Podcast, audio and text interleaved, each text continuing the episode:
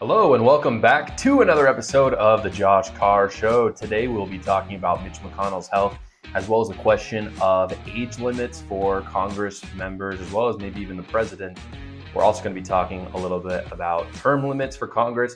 Then, we're going to be giving a quick review of some of the most kind of the biggest viral moments of the week, including DeSantis going hard at someone uh, in the crowd, uh, Vivek Ramaswamy being uh, on it in the campaign uh, as he kind of has been for the last little while, as well as Eric Adams being a crybaby about immigration. As always, this episode is sponsored by Gulag America.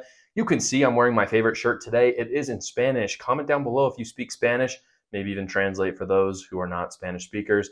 Again, Gulag America is a premier uh, is the premier sponsor of this show.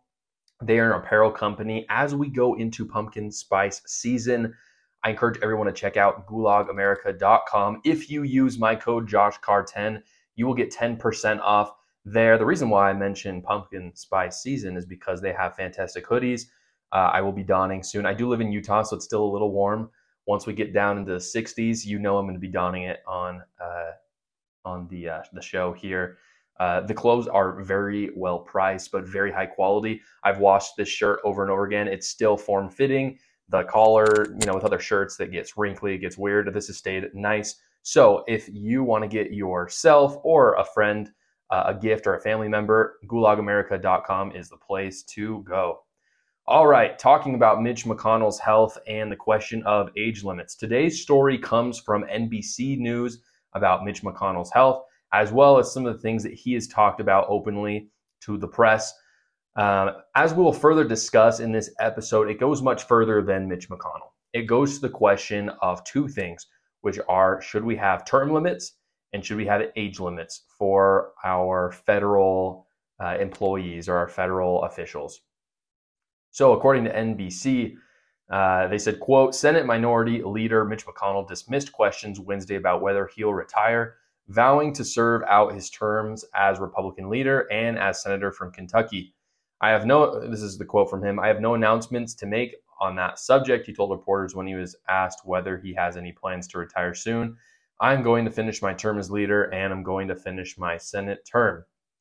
So it should be noted that Mitch McConnell was reelected in 2020, meaning that his Senate term does not end until 2027.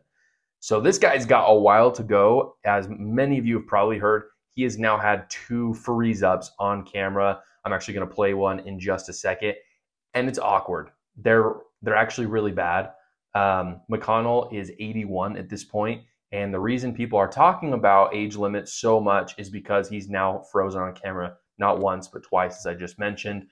Um, the reporter essentially is just asking away, like they're just asking the question, and McConnell it, it happens a little different both times. McConnell starts talking, but he just kind of like trails off and he just stares. And it's really awkward because like his his staff behind him don't really know what's going on. No, like it's just silence for a good like 10 to 15 seconds. And then eventually you kind of see this awkward like transition where they just kind of grab him. Um, and yeah, they're like, Mitch, you good? And but like you can tell that they're trying to make it so you're not they they want it to seem like the press is just over that Mitch McConnell just doesn't want to speak about it when in reality it's it's like he's having a stroke which is what happened on the first time. Uh, take a look at this clip to see what happened. This is the second time he froze up. String of uh,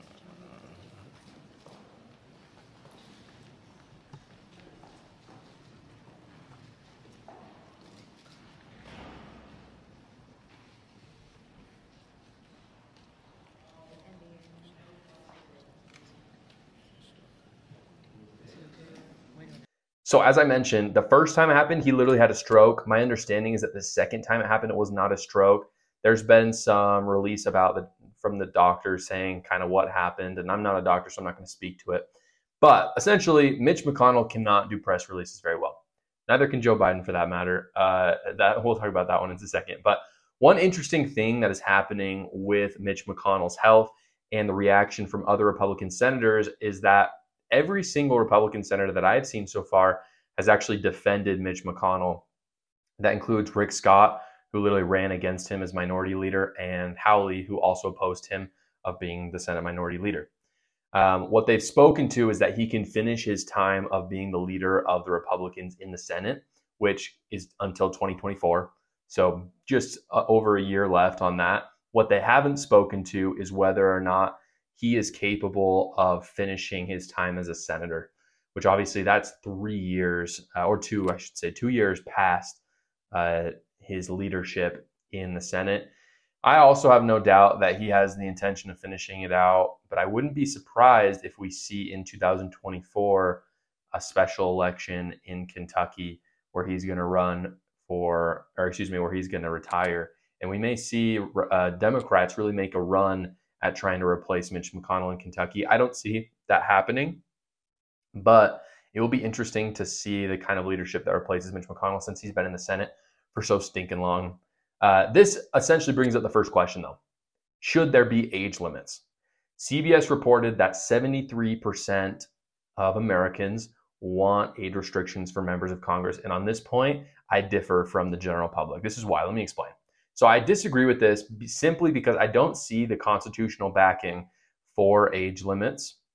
And I know many old people, as I'm sure all of you do, who are perfectly capable. Obviously, if we're going to talk about Joe Biden and Mitch McConnell not being capable of leading, then you have to have the discussion of Donald Trump not being capable of leading. And if your natural response is, well, Donald Trump is a lot more sharp than Mitch McConnell and Joe Biden, I agree with that 100%. And for that reason, I don't think age limits are the solution. If Americans don't want old geezers, like they just won't vote for them. And I think we're, we might be I mean, the fact that that many Americans are saying that, I think naturally in our system, we're set up in a way where we don't need to put those age limits on. Rather, people will just, I mean, they'll elect who they want to elect. And there will be people put in that will be more youthful if that if the Americans really feel that strongly that they don't want old people in the White House or in Congress. I really just think the voters can take care of that. I don't think we need legislation on the books because I see it, I see really like in, in the not so distant future, plenty of really sharp people in their 70s and 80s wanting to run and like they literally just can't. And, and that sound that just feels wrong to me. Um, but literally the leader of my church is turning 99 this year. He's super sharp. Like he is really on it. He's 99. He's 18 years older, or excuse me, yeah, young. He is, excuse me, he is 18 years older than Mitch McConnell. And I personally have never seen him freeze up like that. And he is constantly speaking and on camera and stuff. So I don't really see it as an age thing. I just see it as a health thing. Some people die in their 70s of old age, some people die when they're 100. People go at different times. This essentially now brings us to the second question, then, which is Should there be term limits for members of Congress as well as Senate? The answer is heck yes. And the reason why is because it's harder to create long lasting corruption in Congress if you're not there. What you see is like when, if you asked, if you just polled people, who are the most corrupt congressmen and senators? I have a feeling Mitch McConnell would be up there and Nancy Pelosi would be up there. Why? Because they've been in there for so long. They know the name of the game. They've built these these kind of corrupt coalitions they're day trading. I'm not saying you can't do those things if you haven't served. If you haven't served for a long time, you can still do it if you've only served for one or two terms.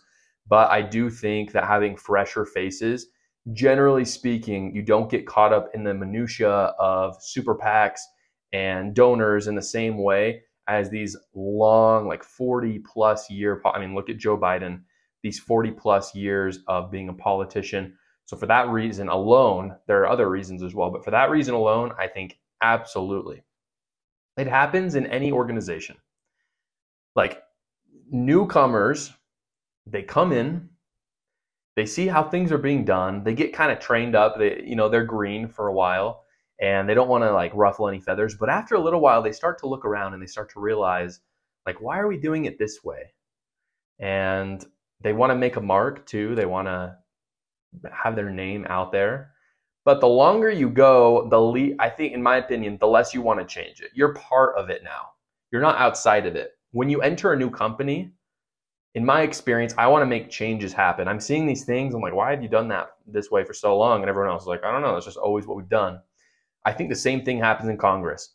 The more fresh faces we get in there, the more movement we'll see, the less corruption, and the more people are going to be trying to establish themselves, which is actually, in my opinion, a good thing and will lead to less corruption. Some say it would be too chaotic. Like the, the biggest argument against it, it's just too chaotic. Too many people are going to be coming in and out. I think the term limits should be generous, meaning I think members of Congress ought to be able to be in Congress for um, at least maybe 15, 20 years. What I'm talking about is the Nancy Pelosi's or the Joe Bidens who are in for like 40 years. That's what we should get rid of. Obviously, the system is built for gridlock in a certain sense. And so I don't believe that we're going to see crazy changes just because we're having new congressmen and senators in. Uh, it's hard enough to get bills through Congress already, and I think that's by design, and that's a good thing. But I think this way it will lessen corruption and it will allow politicians to kind of shake things up in a way that they can't do when there's like in Congress, if there's like 50 congressmen who've just been there for 40 plus years and they're just running the show. So that is everything on Mitch McConnell's health. Uh, I wish him a speedy recovery. Hopefully, he's doing well, and hopefully, we get term limits soon so we don't have people serving for so long and uh, creating corruption in Congress. Now, I want to quickly review the top moments of the week, as well as review what is going on in the 2024 election, starting off with Ron DeSantis. I'm going to show a clip for this as well. Governor DeSantis was asked a question over the weekend at a simple press conference, and this person went hard on him and they said some things that were not true. And rather than describing them, I want you to take a look and just see how DeSantis goes on this guy. Take a look. First, of all, uh, I did not allow anything with that. Well, listen, excuse me. I'm not going to let you accuse me of committing criminal activity. I am not going to take that. I am not going to take that. So you, you should you want to have a civil conversation, that's one thing. Try to say that I'm letting that guy was Baker acted. He should have been he should have been ruled ineligible, but they didn't involuntarily commit him, and so they weren't no, no, I don't. No, no. There is the truth. There is something about the truth. It's not everyone doesn't have their own truth. No. You don't get to come here and, and, and, blame me for some madman. That is not appropriate, and I'm not going to accept it. Yeah. Oh, that is nonsense. Get, that is such nonsense. Okay, so if DeSantis goes hard at people like this, his numbers are going to go up. You could see, so a, a lot of the critique, excuse me, of DeSantis right now is that DeSantis is kind of dry. He, uh, he's not like Trumpy enough where you know he's got good policy, but he's just kind of dry. His personality's not good. You could see something shift in this, right? Obviously, as a politician, you go to these press releases with a certain agenda and a narrative that you're going to be pushing. But you get a question like that and you go off script. And when Donald Trump goes off script, for example, it tends to actually be pretty good, especially in his campaigning. Maybe as president, not so much, but in his campaigning, it goes well, especially when you're talking to the media. DeSantis, when he went off script, was awesome. You could see it flicker in him, kind of a switch being turned from politician with this kind of set narrative and what his team told him to say and you know what they brainstormed up to do not say that like you just outright lied and i'm going to destroy you and it was awesome like that is yes that is what we wanted that is what i mean looking at desantis before he started his campaign it was those things that I looked at and I was like, oh, I'm sold on DeSantis. I mean, he was going in.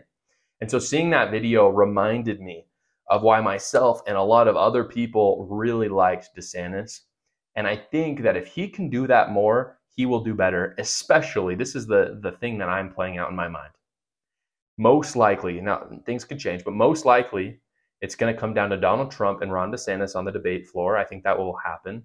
I think Donald Trump will debate him at least once probably just once. If Donald Trump says something stupid, which I got to say, a lot of Donald Trump's arguments against Ron DeSantis are really bad. Like, you're not loyal. That's like the dumbest thing I've ever heard in politics. Anyone who thinks that there's loyalty, like you can't run against someone else in an office, is idiotic. But putting that aside, if he says something like that, if Ron DeSantis takes the opportunity to stop trying to be so presidential to stop being politiciany and to just lay into Donald Trump, I think his numbers would skyrocket. I'm talking like 20 points. I think if Donald Trump said something just stupid and Ron DeSantis looked back at him and said, You're an idiot, that was the stupidest thing you ever said, and I'm going to tell you why, and just ripped into him, I think that would be freaking awesome. And I think that at this point is probably the only way Ron DeSantis comes back from his campaign. Hasn't been great. We've talked about it before. This is, in my opinion, the only way he comes back because I, I think he's got a really good shot at beating Joe Biden if he's the nominee. I don't think he needs to worry about that. I think independents, for the most part, are sold on him, a few Democrats as well. But he's got to win the nomination. That is re- the real battle. And at this point, he needs to go toe to toe with Trump and show people I am better than Trump, and that is the way to do it. So I, I not only would that be not only would that be awesome for Ron DeSantis, but that'd be awesome for all of us. Let me just let me just speak for the whole country. That would be so freaking cool to see. That would be hilarious. That would be like the best outcome ever. So I'm, uh, I'm I'm looking forward to that. I hope it happens. I'll message the DeSantis team. All of you can message him too, and uh, maybe it'll get done. We'll see. All right, next up, I'm gonna play a clip for this as well because it was pretty cute. Vivek Ramaswamy has still been campaigning as hard as ever. Uh, I mean, if you haven't been on the internet lately, then you you wouldn't have seen it. It's filled with interviews with Vivek Ramaswamy and people or journalists. In fact, I'm going to be doing a video later this week, where next week I should say, where uh, about Vivek Ramaswamy's interview with Hasan on MSNBC. It was really fiery. It was really good. A viral clip has been everywhere about a 10 year old girl asking Vivek Ramaswamy about his foreign policy. I want to show it for everyone because it was a viral moment of the week. Take a look. When you're president, what are you going to do about, like, what are you going to do when China attacks Taiwan? Oh, that's tough, that's the toughest question all day. Cameron, what's your, what's your, what's your name? Grace, Grace, and how old are you? 10. Let's give Grace a round of applause. I love that. I respect that. So my top job is I've got a few elements of my foreign policy that relates to the direct answer to your question. Declare economic independence from China, including Taiwan. Make sure that we don't start World War III. And actually advance American interests through new alliances with countries that actually share our vision for the future. So, obviously, a good answer uh, on its face, but the reason why I'm highlighting it is you can see Vivek is leaning into that Obama like charisma a lot. I mean, this is a really Obama like thing to do. And a lot of conservatives might hear that and be like, ooh, like, no, not Obama. But Obama was really good at campaigning and he was really good at that charisma. So I don't say that as an insult. That, that's a good thing. Obama was a very successful politician, even if I literally hate everything he stood for. So I think that will favor him overall. I think he should keep doing that. He campaigns like an animal, whether you agree with him or not. I mean, he is an animal campaigner. The fact that he's beating out the former vice president of the United States and the UN ambassador and a senator and a governor, I mean, I mean that is impressive. Uh, it goes back to what I was saying about age limits on Congress, though. If younger guys get into the race, they may win simply because they've got the stamina to do so. Vivek Ramaswamy is the youngest guy in there, and I would argue his campaign is the best. I mean, he's just freaking going, and he doesn't look tired either. He's just going. He's going. He's going. Perhaps my, perhaps my YouTube algorithm is just like set for Vivek Ramaswamy, but I really try to find stuff with like Tim Scott and Mike Pence, and they just it's like for every one event they do, Vivek has done five already. And so again, going back to the the age limits and stuff, I mean, I think Vivek Ramaswamy is young, therefore he's going to have an advantage over the old guys anyway. Um, last story of the week. This one was perhaps the most like maddening, but also good to see in a way because I think a lot of independents and even liberals are going to see this and be like, "Bro, are you serious?" Which is Eric Adams is a total crybaby. Eric Adams is an idiot. You'll remember that he and other progressive city mayors they go on and on and on about how immigrants are welcome in their city. They say like sanctuary city. I don't know if you guys know what a sanctuary is, or excuse me, I don't know if Eric Adams knows what a sanctuary is, but a sanctuary is where you are welcomed. You're there because perhaps you've been on a difficult journey, you've had a hard time, and you're going there to be safe, to be taken care of. Well, Republican governors who are having to deal with millions of immigrants because the federal government refuses to actually enforce their southern border, literally one of the characteristics that makes a nation a nation Republican governors who are having to deal with millions of immigrants decided to put those progressive mayors' money where their mouth is by busing immigrants up there. Okay, so that includes uh, Chicago, especially DC, New York. Eric Eric Adams is the mayor of New York. This is what Eric Adams said about migrants being bussed up there this week. You ready for this? Quote: This issue will destroy New York City. We're getting 10,000 migrants a month. Now, again, people from all over the globe have made up their minds that they're going to come through the southern part of the border and come into New York City. He said that at a town hall on Wednesday. Oh, it like like how the turntables turn, you know? Mayor Adams, like he said he's a sanctuary city and he can't even handle it. He literally cannot handle the 10,000 immigrants being bussed up there. What about the millions that are going into Texas? What happened to the sanctuary city? It's easy to say, it's easy to be self righteous and talk about treating these immigrants just like so hospitably. When you, okay, and this is the other crazy thing you've got millions, tens of millions of people in New York. You've got money that those tiny towns in Arizona and Texas do not have. And you can't handle 10,000 immigrants. Imagine those tiny towns in Texas and Arizona who are taking on millions while you've only t- taken on tens of thousands. Personally, I believe that sending migrants to New York City is one of the best political moves in history to show off the hypocrisy of the progressive left and the rules for thee, but not for me mentality. That is the rule. Like, you're an awful person if you you're not empathetic, you're not compassionate if you want immigrants to stay in their own countries and not come over illegally. You're an awful person if you do that. But don't send them to me. If you send them to me with way more resources and way more people, then that's going to ruin my city. But you have the responsibility to take care of them. It showed off their hypocrisy. And finally, the reason why I say it's a great political move is because Ron DeSantis and Greg Abbott, especially, have really leaned into it and they just keep going. And eventually, you're seeing Eric Adams cave. And I think there's a lot of people who are noticing it and they're kind of fed up. I think as soon as the 2024 election happens, immigration is going to have a big switch. The American public are not happy with an open southern border as a whole. Thank you so much for watching, everyone. As always, go check out gulagamerica.com if you want some sweet clothes. It's a great price, great, great quality. Use my code JoshCarr10 for 10% off as well as please comment down below. Tell me what you thought about the episode. I love hearing your disagreements, especially. I love talking one on one with you. So please reach out. Uh, I would love to answer any questions or comments that you put down in the comment section, as well as subscribe if you got some value out of this video. Thanks, guys.